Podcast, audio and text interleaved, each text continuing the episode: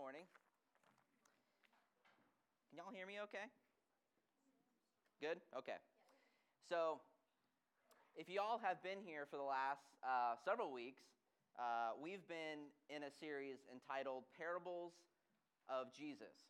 So, the first week, Chris kind of communicated and talked about what is the purpose of parables. Why did Jesus communicate parables to his audience? And we see that in Scripture, and, and Chris was sharing that really Jesus was proclaiming truth to those who had eyes to see and ears to hear. And likewise, kind of hid and confided the truth to those who did not have eyes to see or ears to hear. And last week, we uh, talked a little bit about uh, the parable of the sowers uh, in our small group. So, y'all had an opportunity to, to dive in and read through the scripture, but also you had an opportunity to look at the explanation of what the parable of the soils uh, actually meant. What did Jesus mean by this parable specifically? Now, I wanted to just give a little recap of what the four uh, soils represented before we dive into our main text today. So, uh, and you'll see some visuals on the screen, which they're amazing, by the way, amazing visuals. So, first, what can anyone share? What is the first soil in Matthew 13? What was the first soil that was communicated? Anyone shout it out? Path. That's right. The path, which is, even if it's not on the screen, I will share it with you. It represents someone, right, who hears the gospel, who hears the word, but doesn't understand it, right? Doesn't embrace it. And so, therefore, the evil one, there it is. The evil one snatches the word away that was sown and what was communicated to that person. So, the second soil we see in this passage is what? Anyone shout it out? That's it, rocks. So, look at those rocks right there. So, this rocky soil represents, right, someone who has heard the word initially uh, and was attracted to the message, but, but really, when trouble or persecution comes, they fall away quickly. So, what's the third soil? Can anyone shout it out for me? Thorn. Who said that? Thorns. There we go. Thorns, which represents, right, a person who hears the word, but because of the worries of life and the deceitfulness of, of wealth, the word is choked out. And so this soil does not bear any fruit. And so lastly, we have what? Fertile soil. Fertile soil. Yes, fertile or good soil which is a person who hears the word, who hears the truth, and understands it, right, and embraces it. So, now, as we look at all these four soils, and if we look at the uh, Matthew 13, we see that Jesus says that this seed that is put into all the different soils is not different, right? This seed is the same seed and comes from the same so, uh, sower. So the seed that thrives in the good soil is the same seed, right, that uh, intermingles with the other seeds. So we see that the seed or the word of God is not the problem in this parable. Secondly, we'll notice that the sower, right, or the farmer, is not really questioned in this passage. His farming techniques, his uh, sowing techni- techniques are not criticized. So it's not the sower's fault, right, that the seed that was sown in the good soil is thriving while the other seeds did not allow the seed to grow. So if the problem is not the sower in this passage, or the problem is not the seed, then what is the problem? If, if you all remember from last week, we see that the problem in this passage is the soil, right? And we know that studying the passage, the, the soils represent the condition of the heart of the person, right? So, if we know that, really the difference between the path, the thorn, and the rocky soil versus the good soil is that the path, thorn, and rocky soil are hearts that are not changed, right? Hearts that are not changed. So, my question to you, students, I want to pose is why is it, is it important for a person's heart to be changed? Why is it important for a person's heart to be changed?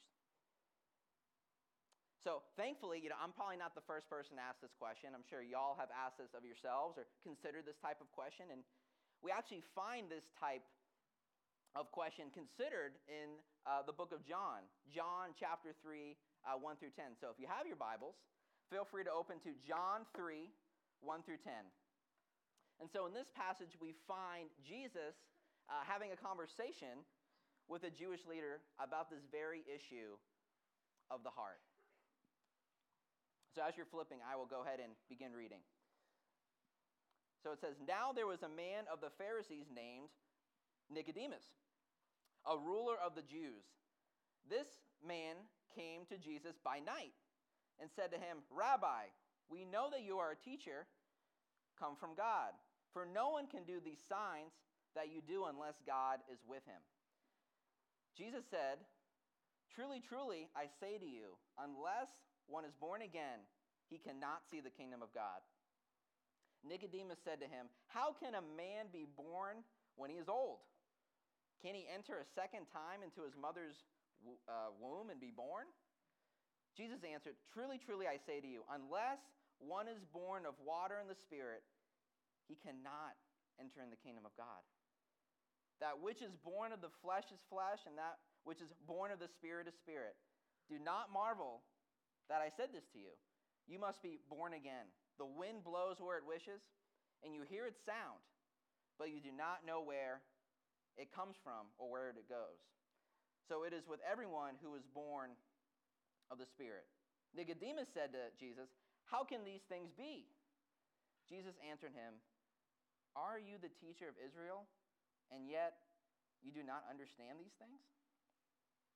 So, as I was thinking about Nicodemus in this story, uh, one of the first things that we should all know, and it clearly says in the text that he wasn't this just regular guy, wasn't this this uh, kind of Joe Joe schmo, just having a regular conversation with Jesus, right? He was a Pharisee, right? And Pharisees had a deep, deep passion and seriousness of the law of God. And so in the Old Testament, we know that there's about uh, three or 613 commandments. And as a Pharisee, Nicodemus was committed to not only knowing these commandments by heart, obeying them all, all the do's, all the don'ts, but Pharisees were committed to obeying the law. That they would actually stand in a group of people, maybe two or three, and actually take a vow to the Lord saying that basically they would follow every word of the law not just for a day or for a week, not just, you know, for a, uh, a New Year's resolution, but they were committed to following every word until they died. And not only was Nicodemus uh, committed to obeying the law, but he was committed to living a godly life, meaning that he was so committed to obeying the law, and we know that God's law is good and beneficial, then we can probably infer that Nicodemus was trying to be as good of a person as he could, right? And so he was focused on probably trying to be honest, right? Trying not to envy other people. Or he was probably trying to love the Lord with all of his heart and his mind and trying to love others as well, etc., right? There's a lot of things that he probably did. But we also see in verse 10 that Jesus alluded to Nicodemus being Israel's teacher. Israel's teacher, which means he was probably one of the main teachers of Israel at this time. He wasn't just a Pharisee, but he was probably one of the most knowledgeable and excellent communicators of this time. So he would basically be like a modern day, you know, like Tom Brady, if you will, of the Patriots. Sorry, New England Haters fans, that's just the reality. Sorry.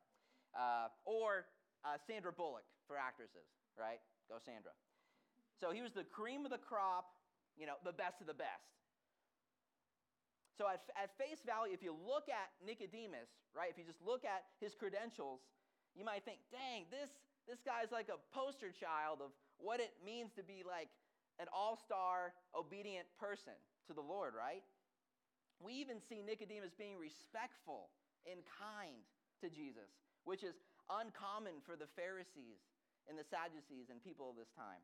So in Nicodemus, or in verse 2, Nicodemus refers to Jesus as rabbi, as teacher, which we know that Nicodemus was a prominent teacher, so this would have been a huge compliment to him. Huge. And so Jesus knowing all these things, that he, that Nicodemus was a passionate, serious man of God, that he followed the law as best as he could, that he was an excellent and knowledgeable communicator. All these things Jesus knew. But in verse 3, it says, No one can see the kingdom of God unless they are born again. And he was talking to Nicodemus. I mean, what a, what a blow that must have been for this guy. Everything that he thought he knew, everything that he came to understand about God and his religion, his status, his credentials, everything he identified himself as that made him right before God was just shattered by just one verse, by one sentence from Jesus. And as I was thinking about Nicodemus, uh, I was thinking of a personal example for myself. This is hypothetical, by the way. Uh, but what if what would have happened if I went to college for four years? Which that's not hypothetical. Graduated on time, did pretty well. Uh, went to college for four years, got good grades. I only got decent grades. Got good grades, passed all of my tests. You know, was a star student, and four years after working hard, graduation day, I was about ready to go up the stairs. The president was looking all, you know, spiffy. I was looking all spiffy. And as he was about to hand me the diploma, he said, uh, Son, you can't receive this diploma because you didn't take all the necessary classes you should have. I mean, I would have been mortified, right? Because I thought I had met all the credentials, all the things that would get me this diploma. I, w- I would have been mad, confused, right? And I'm sure that Nicodemus thought in a similar way in order to get the, get the diploma or to obey God, right, he had to meet certain criteria. And by his own standards, he did a pretty good job. But Jesus knew Nicodemus' heart. He knew that he needed to be changed. And that is why Jesus said, You have to be born again. So in verse 5 and 6, we read Jesus expressing that being born again is an act of God, is an act of God. So, really, born again literally means being born from above. So, what Jesus was trying to communicate to Nicodemus is that God changing a person's heart is the only way, right? The only hope for a person to have salvation and eternal life. So Nicodemus was so focusing or so focused on obeying and, and following the law that he missed this critical and important credential in order to enter in the kingdom of God. And I, we actually find it in, t- in the text that it's interesting, Jesus pointing out in, to Nicodemus in verse 7 that he shouldn't have been surprised that he must be born again. I don't know if you know Jesus was throwing shade at Nicodemus or what, but we see that Nicodemus must have forgot or he neglected this text or didn't understand the Old Testament completely. But in Ezekiel chapter 36, 25 through 37, it says, I will sprinkle clean water on you, and you shall be clean from all your uncleanliness and from all of your idols I will cleanse you. And I will give you a new heart and a new spirit I will put within you. And I will remove the heart of stone from your flesh and give you a heart of flesh. And I will put my spirit within you and cause you to walk in my statutes and be careful to obey my rules. So we see this was a prophecy that was showing that God was going to give his people a new heart, put his spirit into his people, to enable his people to obey the laws. What an amazing promise that is, right? That's what Jesus was trying to get across to Nicodemus.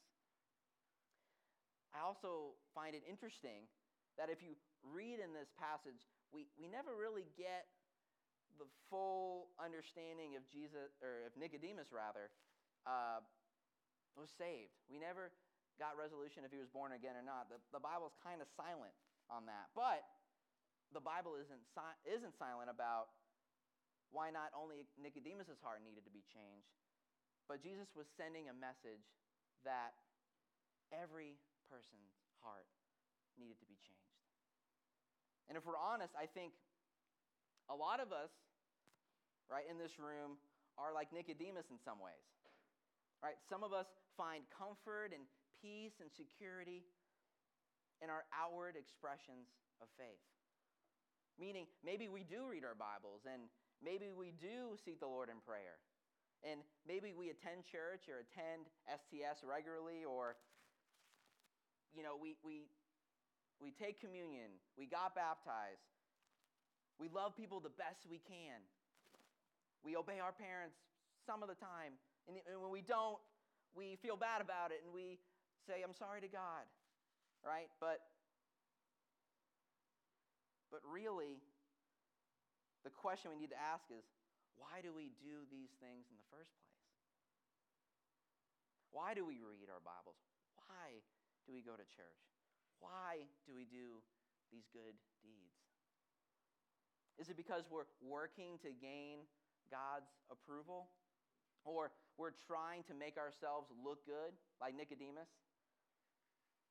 Or we're trying to impress our parents so they would get off our backs about spiritual stuff? I don't know what it is, but do we genuinely love God?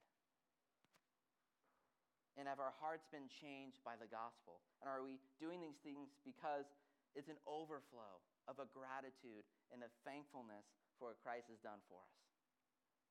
Or maybe some of us in this room are not like Nicodemus, in that we know we don't follow God as best we could.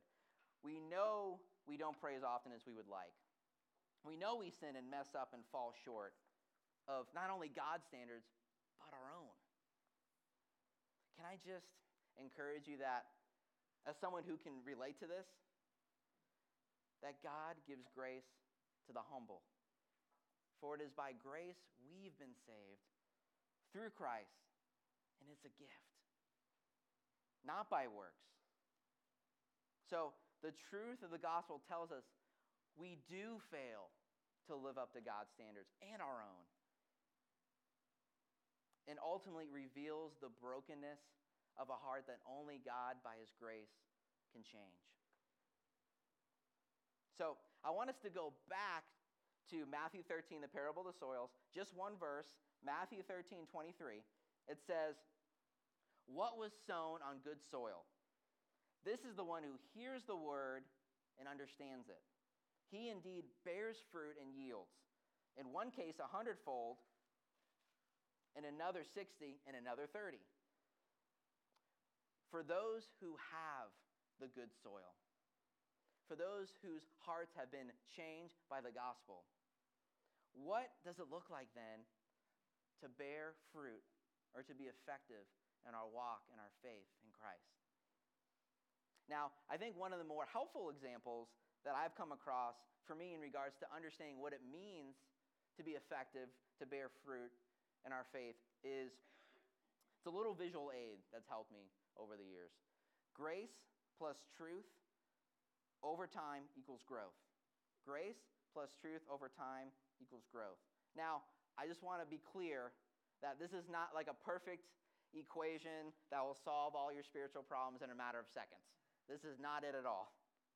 But this kind of imagery helps me to understand that God is full of grace and full of truth and that as Christians, our lives should be marked by God's grace. Meaning that our mistakes, our sins, our active rebellion, our passive indifference, these things are forgiven by Christ. And we don't have to earn God's love and acceptance. Because we have it in Him already. Additionally, our lives are marked by truth, meaning the Word of God. The inerrant, the sufficient Word is to challenge, to encourage, to correct us so that we become more like Christ. So, I think one of the hardest parts, though, in our Christian walk is that it's not a short sprint, it's a long process. It takes time. But really, one of the biggest indicators of someone who has the good soil, whose heart has been changed, is time. Is time. Now, if you look at all the different types of soils, right? All four types, you'll notice that after a matter of time, the path, thorn, rocky soils, they don't grow. They don't grow. But the good soil produces a crop, it produces fruit, whether 30, 60, or 100, right? But it didn't happen overnight, it takes time. Now, I would argue that as Christians, our biggest role in that, our biggest responsibility in bearing fruit or being effective in our walk in Christ is that we abide, that we abide in Him, stay connected persevere, be patient with Christ in a relationship with Him. In John 15, it says, Jesus tells his people, if we remain in Him, we will bear fruit. Apart from Him, we can do nothing. Now, there are times, right, that we will feel like we're amongst thorns, or that we'll be amongst the path, or the rocky soil. It's going to be hard to follow Christ. There will be idols in your life that you just don't want to give up at the time. There will. There will be times where, for one reason or another, because of your faith or for a particular belief of the Christian faith, that people are just going to think you're weird or hate you or, what, or whatever it is, right? Or there'll be a hard time or a trial. And you're going to want to question God. You're going to want to question His goodness and his sovereignty in the midst of it. But, or even, you may want to even renounce your faith or say, God, I'm done. I'm done with this. But, if and when these things happen, just remember that for those who have the good soil, for those who have been saved by Jesus, who have their hearts changed, and we can be confident of this that he began a good work will carry it into completion in Christ Jesus. That as we persevere with Christ and remain in him, we can trust that he will, the Holy Spirit will empower us, right? To be effective, to bear fruit. No matter what season of life throughout our whole lives for his glory. Let us pray.